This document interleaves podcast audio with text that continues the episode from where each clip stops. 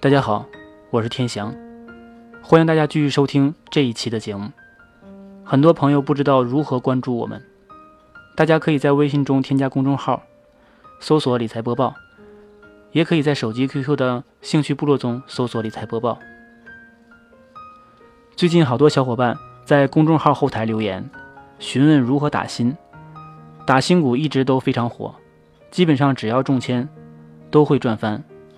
最近最火的一只上市新股万达院线，已经连续十二个涨停，在下周的交易日，说不定还会继续涨停。这就是打新的疯狂。所以听完这个，你一定有了学习打新股的动力。参与打新，首先你需要开通股票账户。带上身份证到证券公司做一份风险评估，然后谈好交易的手续费率，就可以开通了。开通账户后，你手里还需要持有大于一万元的股票市值。简单点说呢，就是你手里要持有股票。如果你要申购深市的新股，就得持有深市的股票；如果你要申购沪市的新股，就得持有沪市的股票。同时呢，持有股票的市值呢。必须是大于一万元，才有资格申购。买完股票后，我们就可以打开证券公司给我们的股票软件，查看你的申购额度。申购额度就是根据你持有股票的市值来计算。沪市每持有一万元可申购一个申购单位，一个申购单位呢是一千股。沪市呢每持有五千元可以申购一个申购单位，一个申购单位是五百股。接下来，我们就可以选只新股进行申购了。一般市盈率越低，申购价格越低，后面上涨的概率呢就越大。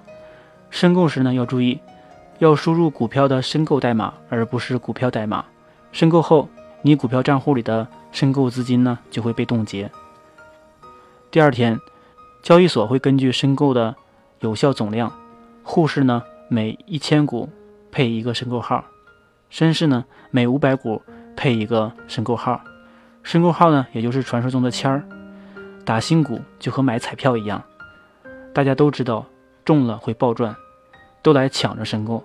但是能中签的毕竟是少数中的少数，中签的概率呢，大概是在百分之零点四到百分之一。